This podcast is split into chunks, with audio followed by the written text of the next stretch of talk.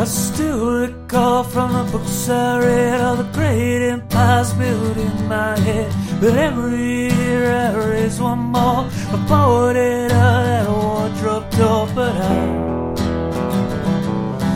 I'm still seeking Tumnus. I'm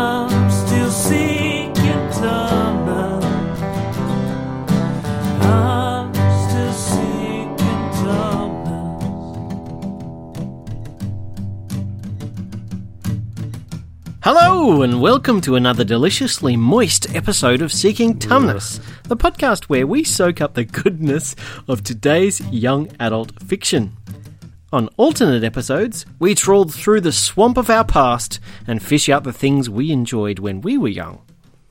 My name is Laurie, and I'm joined by my fellow hosts, the bright, the bold, the cheesy Patrick Moon, I don't know about cheesy or bold or necessarily particularly bright. Well, you're not very moon-like, then, are you? Well, no, that's that's true. Yeah.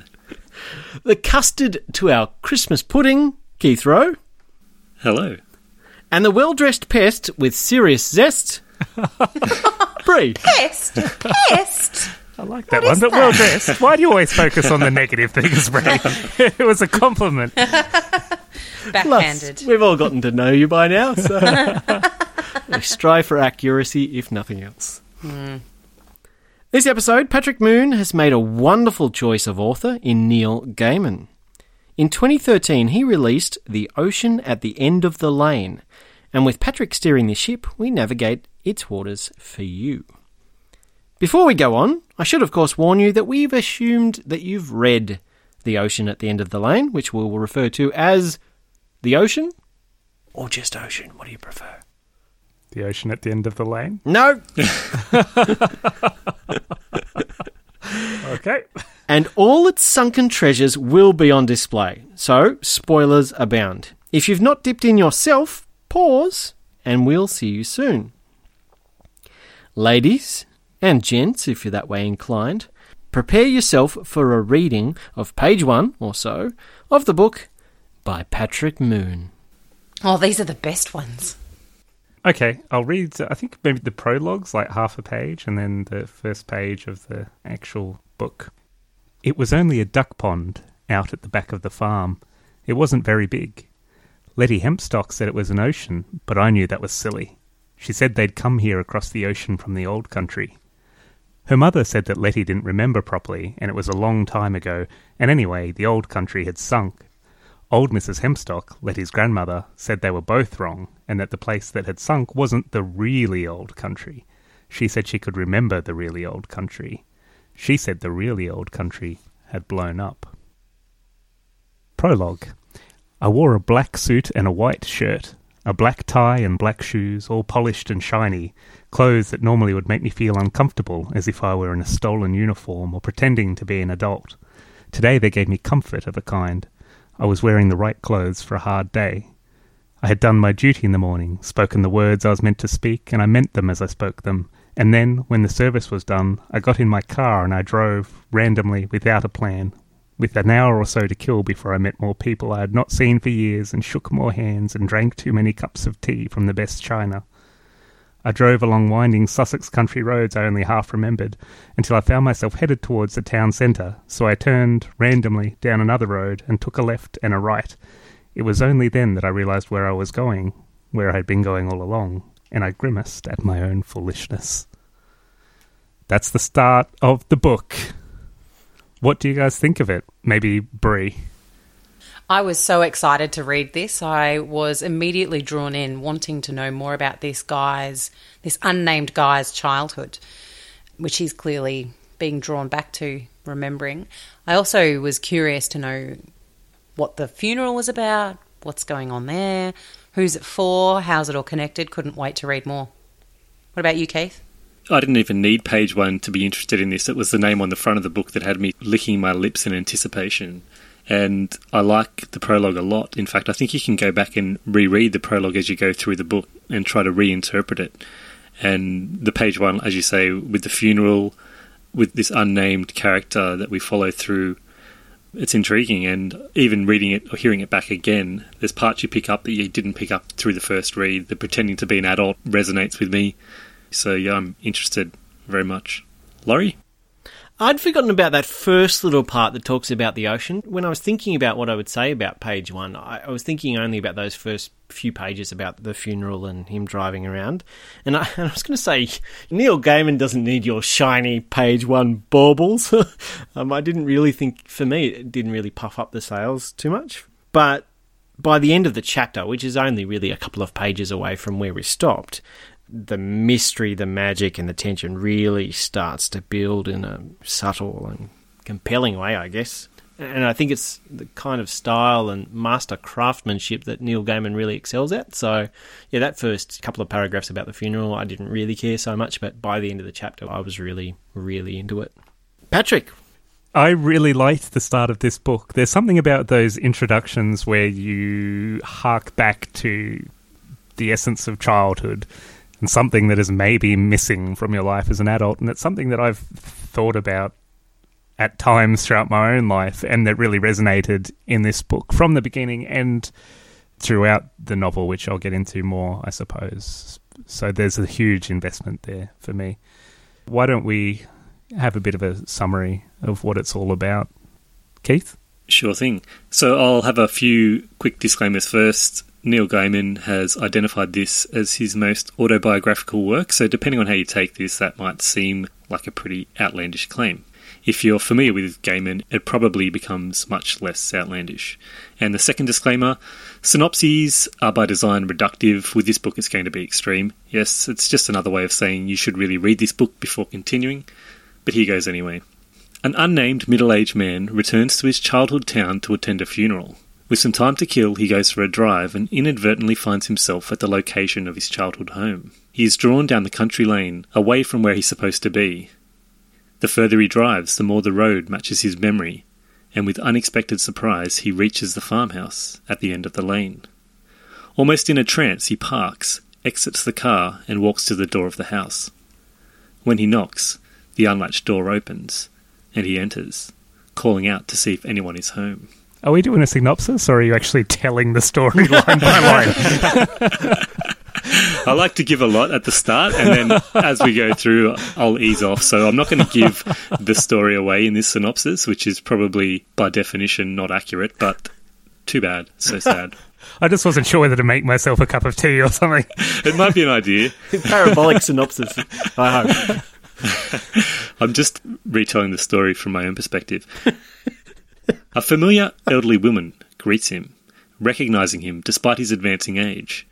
He initially believes her to be old Mrs. Hempstock, grandmother to his childhood friend Letty, but then corrects himself, thinking she's far too young because so many years have passed. As they talk, a jumble of memories come back to him, and he asks for directions to the duck pond on the farm. He barely needs them, as his memories continue to return. When he arrives, he sits at a bench and remembers that Letty called the pond an ocean. And from there, a flood of memories hit. We're cast back to his seventh birthday party and are introduced to his family his mum and dad and his little sister. His birthday present is a black kitten that he calls Fluffy, and quickly he grows to love it.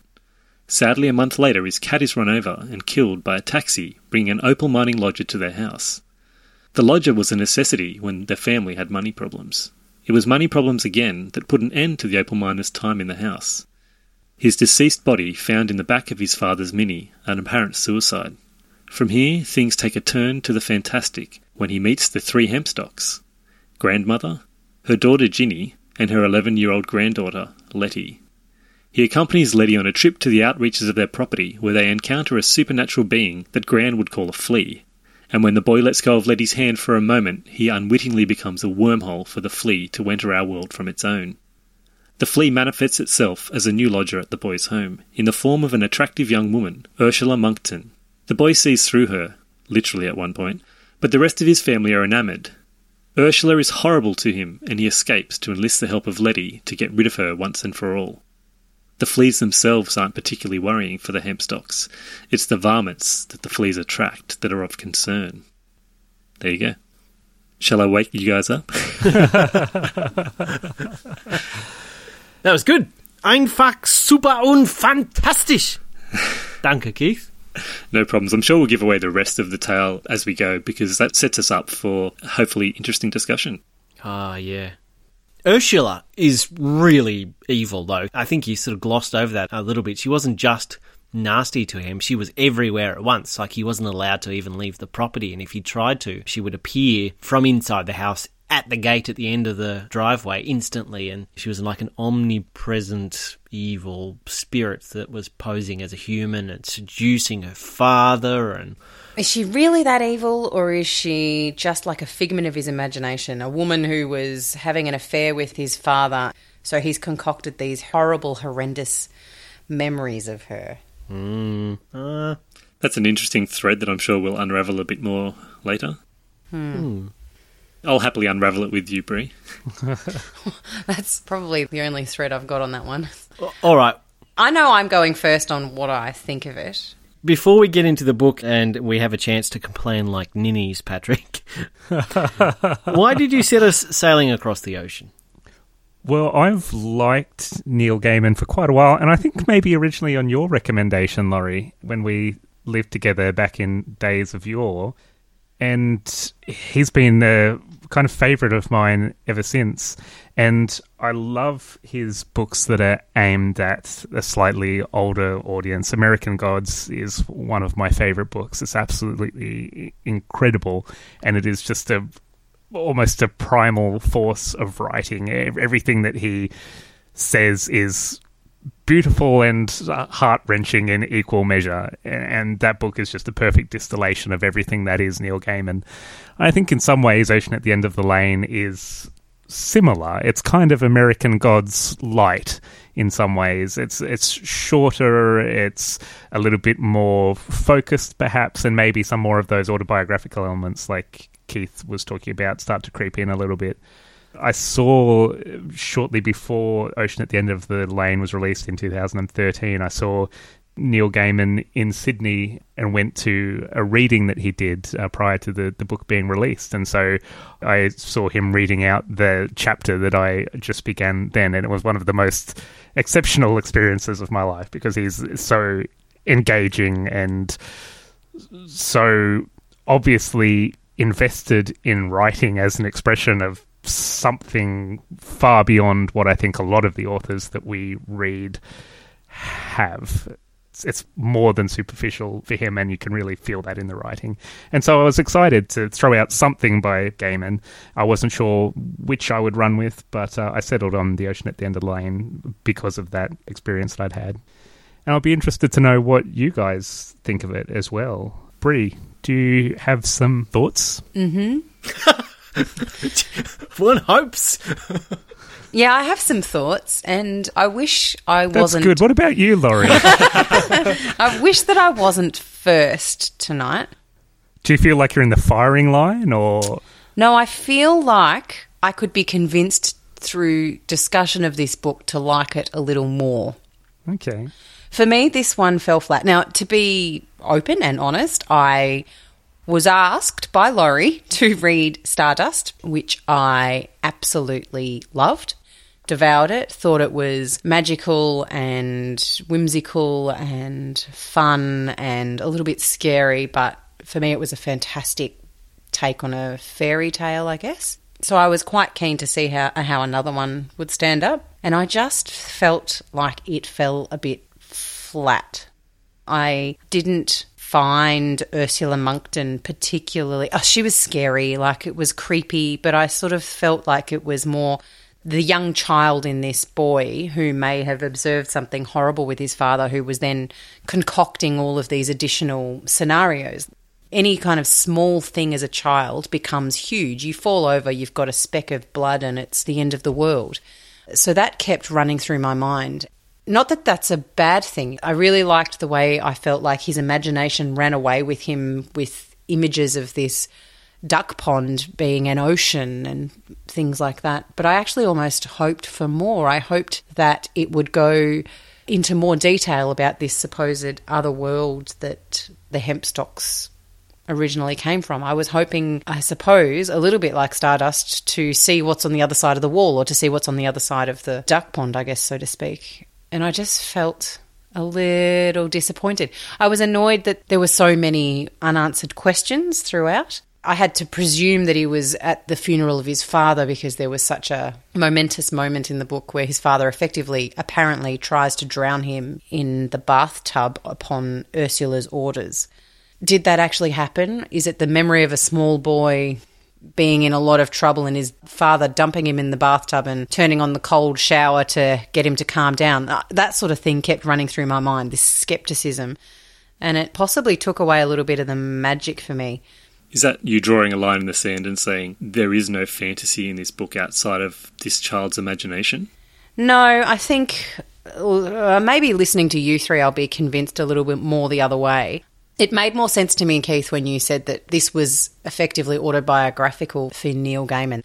That, to me, supported the way that I felt throughout the entire book. I also felt it went a bit long. I know it's only 100 and something pages, but I felt like it should have been shorter. It seemed to drag out with the Ursula Monkton stuff that I just didn't care about that much. Also, what was with the cats? Like, that was just a bit odd. You're talking about him harvesting the cats from the ground. Yeah, it was just weird. Hmm. He, he sees something fluffy coming out of the ground at one point and pulls it up, and it turns out to be a kitten, which then becomes his friend for a little while. But it sort of didn't come to anything more than that. It was just his friend for a little while. It didn't really add anything to the story. It didn't really add anything to him as opposed to something to be friendly to. I mean, he was clearly a lonely boy. Nobody came to his seventh birthday. Maybe he was just attaching to anything alive that came along. The cat cropped up repeatedly throughout the story and was a marker of kind of the magical nature of the story at the mm. end of the book as well. I thought maybe it was just something comforting for him. I wondered whether it was a real cat in his imagination, whereas in real life it was just a stuffed cat that he kept on his bed or something. I just. I was really skeptical and I really didn't want to be. I was hoping for more. Having read Stardust and having enjoyed it, I was hoping to be convinced that it was more magical. There was an implication with the cat that it was embodied by Letty at a point. Oh, I missed that. Maybe I should have read it a second time. That was the other thing that went through my mind. I wondered whether, if I had read it a second time, whether I would have appreciated parts of it more. There were certainly some things that I really liked, particularly some of the musings on what it is to be a child, what it is to be an adult.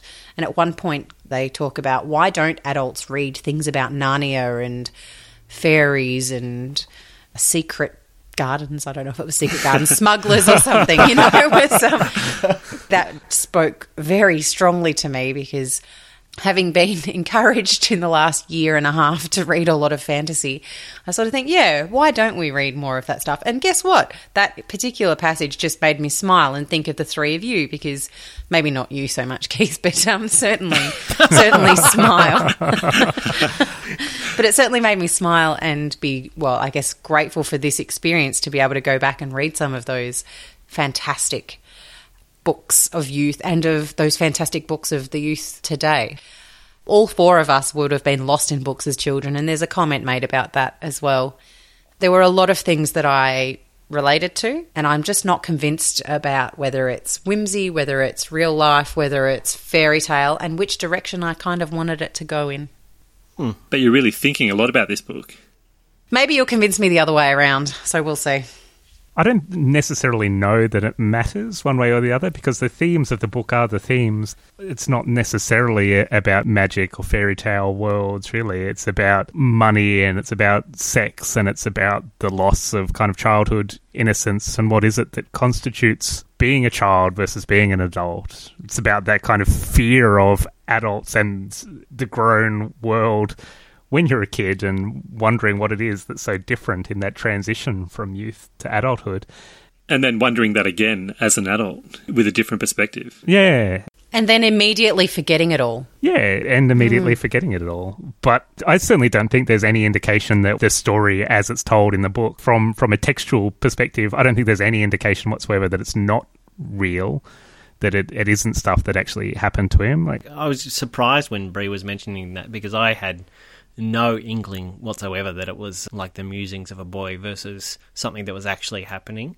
In fact, I thought the Hempstocks, they weren't shy about sharing exactly what was going on in the world, like what this creature was and what it was doing. They were trying their best to explain without dumbing it down for him.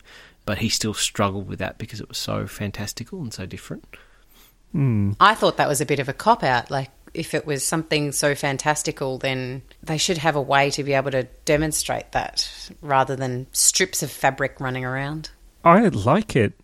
I like the uncertainty and the kind of vagueness about it. It's it's really this kind of raw primal energy that underlies the world and it's just too big for anybody to really grasp or to understand or to know. And Letty Hempstock even talks about that a, a little bit at a certain point when our narrator asks her like does she know everything? Is she omniscient omnipotent? And and she says no you can't have that and be here at the same time. These whatever they are, these natural forces that are the Hempstocks had to trade that away, in essence, to be part of the kind of mortal world that we're in. And there are books like the Book of Lost Things springs to mind. There's question written into the text about the veracity of the narrative as told by the narrator. You're not quite sure how the thoughts and dreams and interpretations of the narrator are syncing up with the fantastic narrative that's being told. And I think in that book, there's a, quite a clear case that everything that he's presenting is a retelling, bastardization of fairy tales that he's heard before. Whereas in this book, there was no real author's clue that that was the case in any way at all. I think it's sort of very much shining your own light onto the story and and drawing those kinds of interpretations from it. As far as the autobiographical elements, I think they kind of shine through in a thematic kind of sense rather than a word by word, this is what happened to Neil Gaiman. And certainly the description of the adult at the beginning, going to a funeral, talking about his life, talking about his family, I hadn't read that Gaiman had considered it an autobiographical text. But when I read those first few pages this time around, I was reading that and going, this is just describing Neil Gaiman like a few years before marrying Amanda Palmer. It's quite distinctly who he is as an adult. And I don't think that takes away from the, the fantasy or the magic. And certainly, I'm not saying that they aren't metaphorical, the things that are being expressed, because they 100% are. The whole book, in a lot of ways, is metaphorical for adult life and that kind of loss of magic that I've mentioned in things like the Book of Lost Things, I suppose but uh, I don't know that's necessarily indicative of in the world of the book it being fantasy. I did feel the idea that some people may perceive it that way. I didn't myself, a lot like yourself, and probably Laurie as well from what he said. But I did see why someone could have the opinion that Bree has. What did you think, Laurie, of that question, I suppose, and of the book more generally?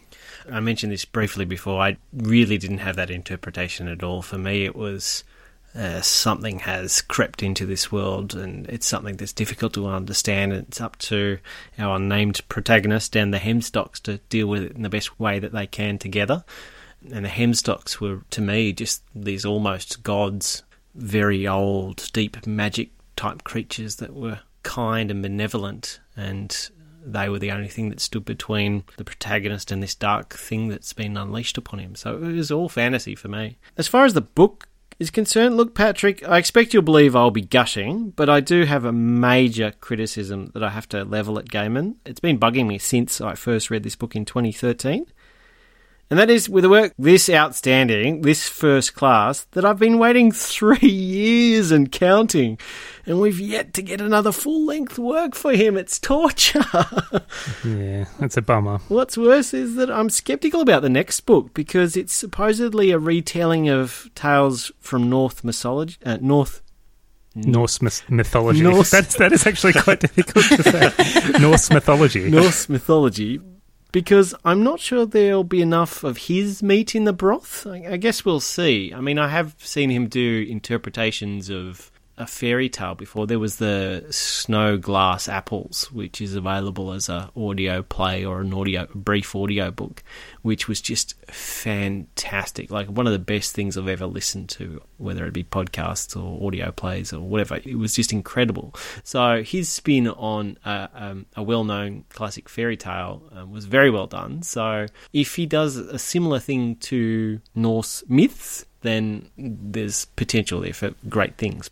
I'll be interested to see what the actual format ends up being, if it is just sort of several short stories or what the case may be, because most of his books really are a kind of adaptation of traditional folklore and traditional mythology and, and the like. It's true, yeah. So the prose in The Ocean was just excellent, in my opinion. Every sentence, each turn of phrase seemed razor sharp and really well polished to me. His ability to evoke the sense of timeless, motherly, old magic in the Hempstocks was just sublime. And the selfish, thoughtless, sensual evil of Ursula rang with the dread and clarity of a death knell. It was just exquisite. I loved it some really horrible things happened to the lead character, but I guess horrible things happen to us all, including Neil Gaiman, considering some of this is autobiographical. But his ability to twist just the barest amount of fantasy into a compelling and nail biting thriller that seemed, I don't know, when I was reading it, seemed both fresh but also classic. Like it just had that real classic, timeless sense to it. And I think that's Neil Gaiman's magic, and I hope there's much more of it to come in his time. What about you, Keith? Same notes? Yeah, similar. So I'll just touch on the autobiographical thing. It is noted as being autobiographical in elements of it, but I think he was more referring to the setting rather than what happens. So I heard him talking, and he mentioned that the autobiographical elements are more so fleshing out the details to make the world real, and this is the lane that he lived on as a child. So those elements are the autobiographical ones, and you would hope the dad attempting to drown you are not. I'd be very surprised if the birthday party wasn't actually a real thing. Yeah, well, that was the chapter that he chose to read at that, so I wonder whether there is a personal connection there. And this boy is someone who's fond of books, which is something you can very much imagine someone like Gaiman being as a child. And he wasn't really worried about the fact that no one turned up because he, even at the grand age of seven, acquainted these as not his friends, they were just people he went to school with. So he wasn't worried about no one turning up. As he points out, he got a Batman figure out of it, so great. For me, I kind of felt like the adult in a lot of ways was Neil, like Neil writing the book was that book-ending narrator, and that the childhood sort of in the interim was his reflections on youth and that sort of thing, I suppose. And the unsuredness of whether the life that he had lived was a good one. Yeah. Yeah. Like whether the things he's done has mattered and Yeah, for me, that's where I felt like that connection where I felt like I'm reading 100% autobiography almost in the, those kinds of fears and insecurities. Mm. And the middle 90% of the book may have been entirely fiction, but there was something very true about the bookends, I felt. Yeah, I think you're right there. And I'll go to the origins of this story. When he wrote it initially, it was basically a short story he was writing for his wife, who's Amanda Palmer, a musician. She was in Melbourne making an album, so he was missing her and was writing this for her. And it was originally intended to be a short story. And from what he says, she's not someone who's particularly keen on fantasy. So he was kind of trying to write this fantasy for someone who doesn't really like fantasy so much. So he was dialing it down, if you like. And something that she likes is feeling. So he played that up. And I haven't read a lot of Neil Gaiman, but I would have thought there was feelings pervasive through his work, but from what he's saying here, and I think this was just playing up to the audience that he was talking to, here's another quote. She likes feelings. I don't normally do feelings because I'm male and English. A killer combination. I don't buy that for a second. You haven't read any of his other books if you think he doesn't do feelings. Yeah, Like, That's going for a laugh. yeah. Even in Stardust, which is a bit light and a bit funny and a bit romantic, there's certainly a twist of feelings at various times in the book. So, mm. yeah, I think he's underselling himself there. Yeah, definitely. It was playing to the room, but he's had a focus as well on feelings in this book.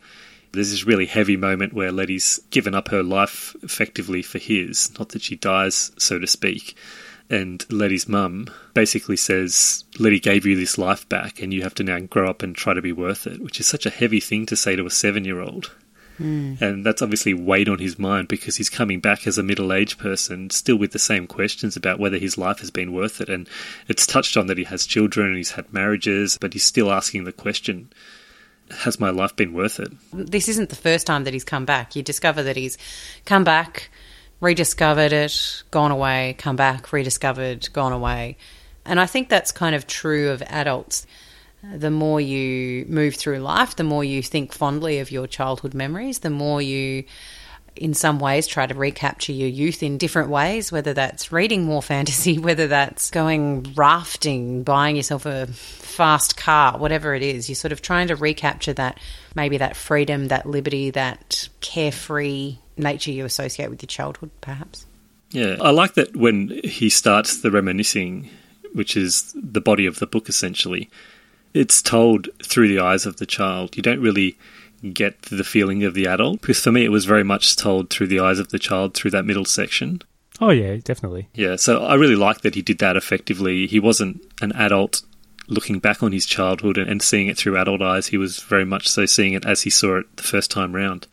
There were a few sort of interjections of the adult here and there, but by and large, it was written from the child's perspective. Yeah, just a couple. Like when he saw his dad with Ursula Monkton, he was wondering whether that was a catalyst for her leaving. He's questioning his own beliefs. One thing I thought maybe it was missing a little of is questions, and Brie touched on this as well a seven year old child is going to ask a lot of questions, and the Hempstocks weren't short on answers, but he just didn't ask a lot of questions. And that would have fleshed out the idea of this parallel world. Like at one point, they described the world as an ocean sort of sitting parallel to the universe but you don't really want to go there because the place that we live is, I think they described it as icing on a cake, but the underneath of the cake was very nasty stuff, which kind of explains why the fleas and the varmints that eat the fleas, why they're so vile. So, yes, you could have asked a lot more questions, but it might have been the case that you're better off not knowing. To me, that's almost going back to my argument before. That's almost the boundaries of this kid's imagination. He can't imagine anything quite so maybe dark, maybe horrible. That that's why it doesn't go any further. His existence to this point has been fairly safe, fairly normal, fairly normal childhood. Then this horrible thing with the suicide happens, and it's almost like that's been a trigger for him having this imaginary world created from what might be regular everyday events. Mm. Even if it's not imaginary, though, even if it, there was this real magical world out there, that it's one thing as a child to understand that there's a world outside your neighbourhood and how big and strange and sometimes terrible our own world is. To then try and imagine the universe and then underneath that universe being a, a layer of writhing evil.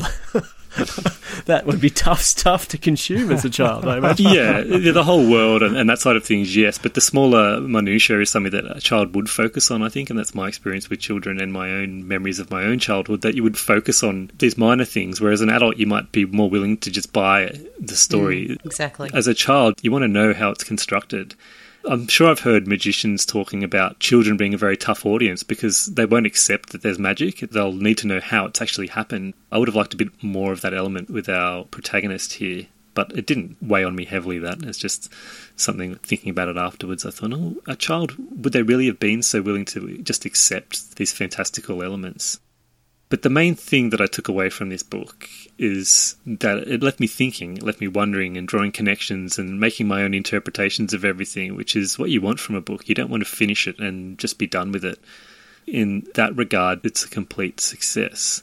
I did question, you know, is this just a child's imagination running wild? Brie went that way with her thoughts. Even interviews with Neil afterwards, he's talked about, as far as we can tell, these hempstocks are, are pretty much immortal. So that, as far as we can tell, is obviously a disclaimer he's put in there, so you, you can have your own interpretation. But I'm going to go with Neil's there. This is a fantasy world. This is real. It's not just imagined. I really liked it. Thanks, Pat.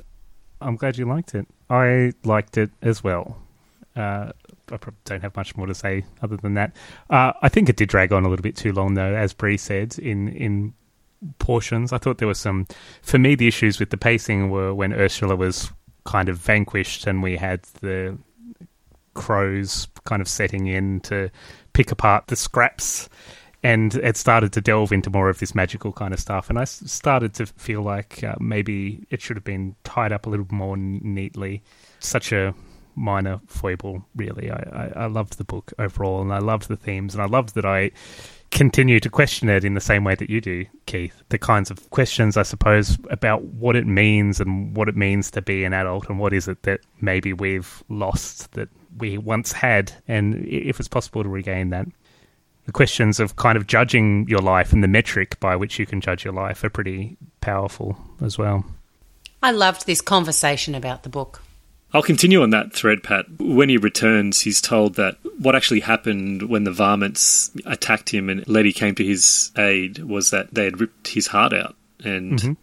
that wasn't his memory of it, but that's what old Mrs. Hempstock told him had happened. Then there's the idea that throughout this, all his returns to the farmhouse are to see whether his heart is growing back. And Letty's watching him and, and seeing whether he's able to regrow his heart that he lost in this instance. Yeah, that was an interesting element to the story. I wondered sort of whether the dissatisfaction with life and the reason that he questions so much is because he's actually missing the heart that was taken from him.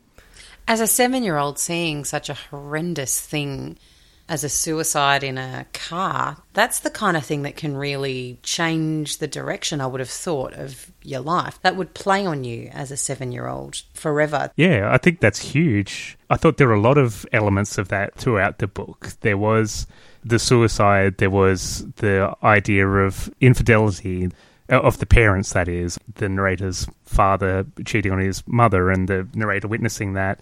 There was kind of the cold relationship that he had with his parents and he mentioned that he wasn't really able to have a relationship with his father until he was in his 20s and so all throughout there's these things that are damaging really. He's he's not a whole child. And i think part of the kind of exploration of the novel is how does this stuff impact you as a child and how does it impact you growing into an, an adult?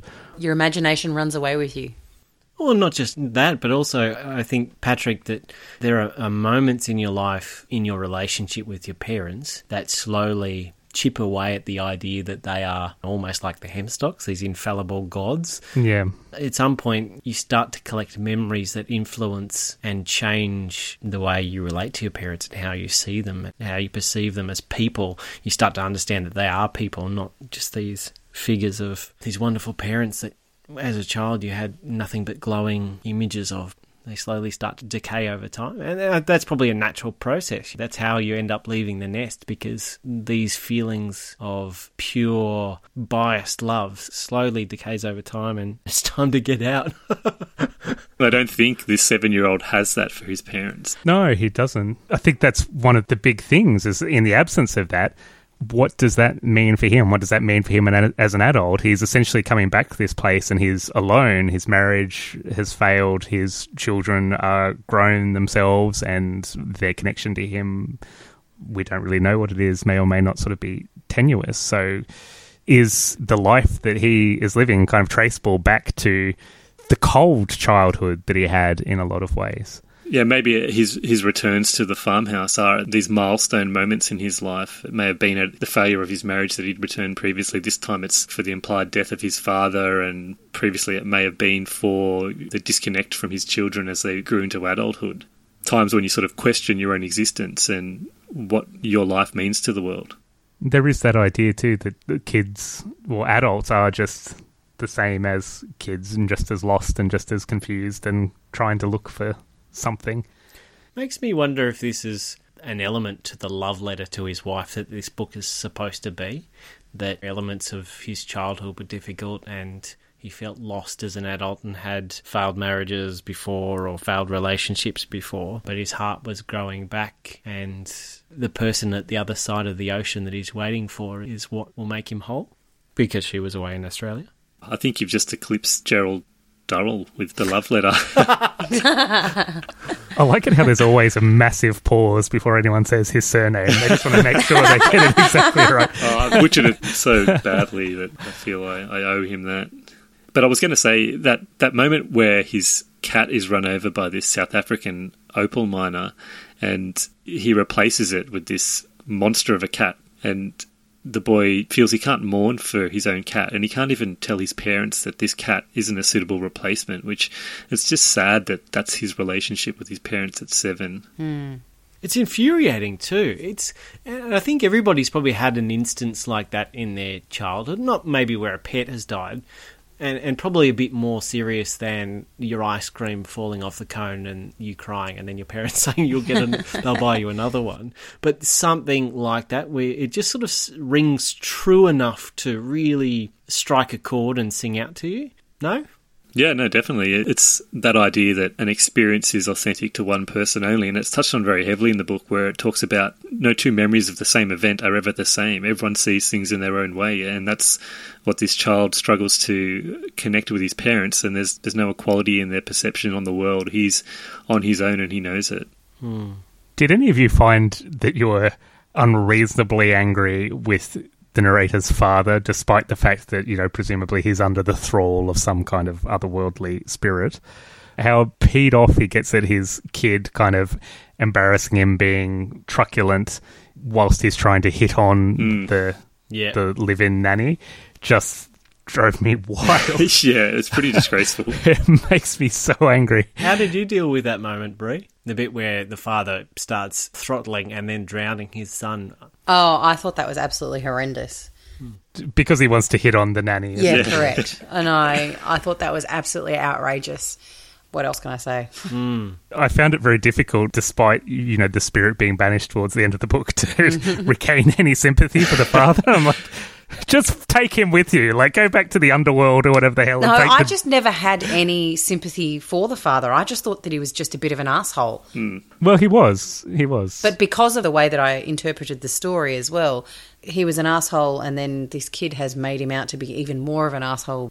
With an imaginary spirit Correct. guiding his hand, you for Yeah. you there was no spirit at all. So really, he's just an, an attempted murderer. just a horrible, horrible guy. I did wonder whether, like I said earlier, I did wonder whether some of the events were made bigger because of being a child and being it's an Yeah. imagination, and that point that Keith made about two memories never being the same. I mean, I've heard of parents who get so frustrated with their kids that they will turn on the cold tap in the shower. So, Or pour a bowl of food over their head. so you just, as parents, you you do such a good job, like ninety eight percent of the time. That Ninety-eight.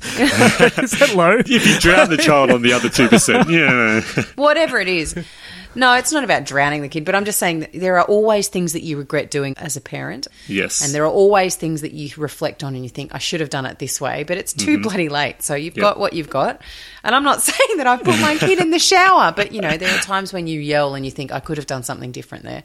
And it's that kind of thing. But maybe his dad dumped him in the bath, turned on the cold tap for a couple of seconds, but he's made it out to be this huge thing hmm. because there were so many huge things going on in his world and he never felt that he could talk about them with anyone. And he couldn't tell his mum about the fact that his dad was having an affair and he couldn't express himself and his feelings over the cat. As a parent, you hope that you can make that, as Keith said, make it a comfortable place for your kids to be able to tell you these things. I think I would find the book a little bit diminished by that interpretation as well. But I just I don't see it. I couldn't help it. It was just the way I saw it. I was hoping you guys would convince me more that it was whimsy and fantasy. We haven't done our job. Well, certainly not whimsy either. But I thought maybe you could talk me into seeing it a little bit more magical. The darkness of Ursula Monkton would have been really muted on you because it's this idea that the monster was inside the family home and has Yes, she was. unmitigated access to him and all of his family. Yeah, well, the monster is in his home. She is his nanny, effectively, and yet she's also doing his father. So the monster is doing everything she can to keep the mother to one side, to focus on the father, to keep the kids quiet, to give money to the sister so that she keeps quiet and she's happy. But the boy's obviously seen something that he shouldn't have in the father, and she was a monster to him because of what she was doing to his family unit. I like it more as an actual monster. She is this impish sort of creature who is preying on the things that people want, the things that people really desire. She's summoned into the world by this miner dying, wishing that he hadn't gambled all his friends' money away, and she starts doling out money to people, and she latches onto the father with his kind of lust and desire for sex and youth and beauty, and that commentary is really powerful, I Yes. think. These things that pop into the world with an eye to what is it that these people really want, what drives people, and it is shiny coins and things, and you can choke on your coin for all the good it'll do you. Hmm. It's it's really intense and it's really nice, I think, when viewed through that prism. Reminded me a little bit of the greed monster from Spirited Away, for those of you that have seen it. I have not. Oh, it's like this big creature that feeds on greed, so it keeps trying to give away gold, and if anyone takes it, well, they might get munched. but yes, it's funny that Ursula was trying to give everybody what they wanted, but I guess maybe her inherent nature didn't end up well for most people, and she wasn't allowed. She couldn't make it go well for the protagonist. He was the doorway that she kept a little piece of herself inside, so if she ever needed to return back home, she could.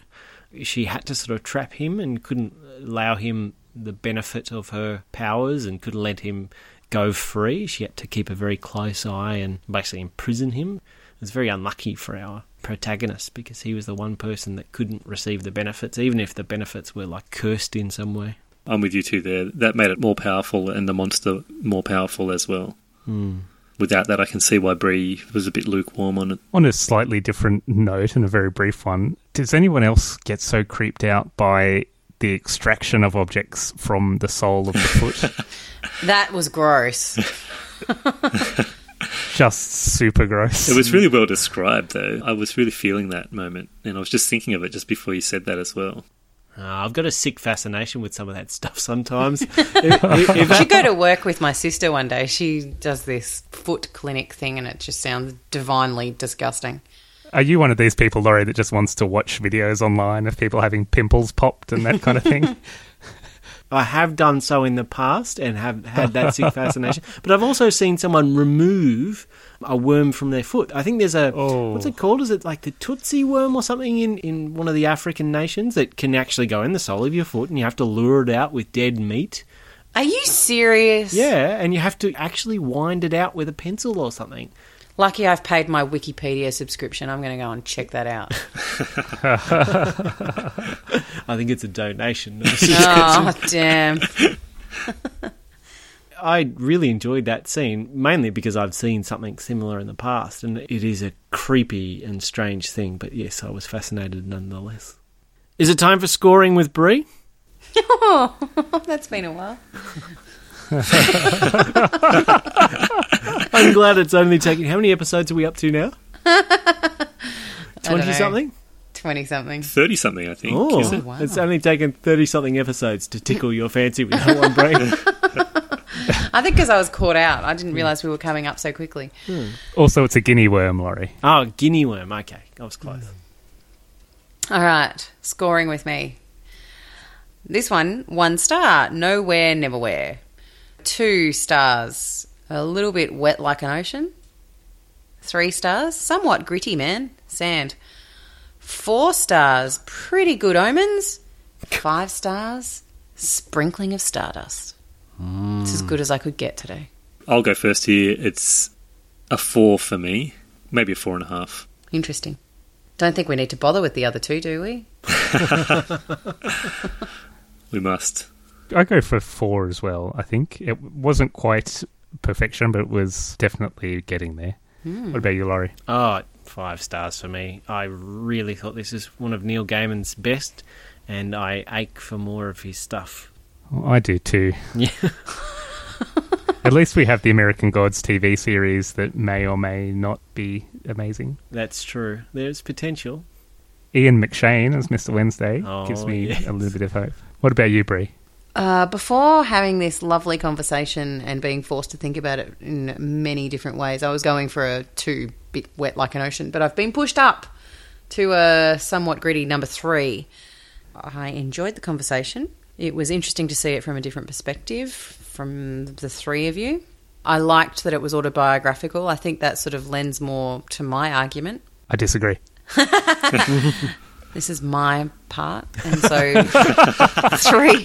Shut your Three. hole, Patrick. and so three stars for me because it has forced me to think about it in a different way. So well done. Fantastic. oh, excellent. Well, well done, Patrick. Thank you for another excellent choice. I'm glad that this time you didn't pick one that was uh, five stars all round. It's good to get a bit of variety from you, Pat. Yeah, I apologise. I won't do that again. Next episode. A little while ago, one of our listeners popped up on Facebook, hello Shrishti, and recommended us some young adult fantasy. It happened to be a book that had been on my list for a long time, so we're giving it a whirl. It's Sabriel by Australian author Garth Nix. I, for one, am very excited. Until then, remember that wormy things in your heart can kill you, particularly if you're the family dog. So make sure they've had their heartworm tablets. Leave. What an out of place PSA. Well, I'm thinking about childhood and a particular dog of mine that I mm. loved that died from Oh, a dear. heartworm. So Okay, get onto well- it, kids. Leave your nanny's bottom alone for heaven's sake. Harvest yourself a nice cat from the ground because cats are where it's at, and keep reading. I'm still seeking Tumblr. I'm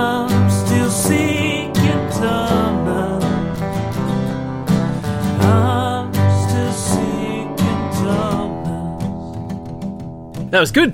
Einfach super und fantastisch. Danke, Keith. Not was ist das? Scheißenhausen. Zu lange.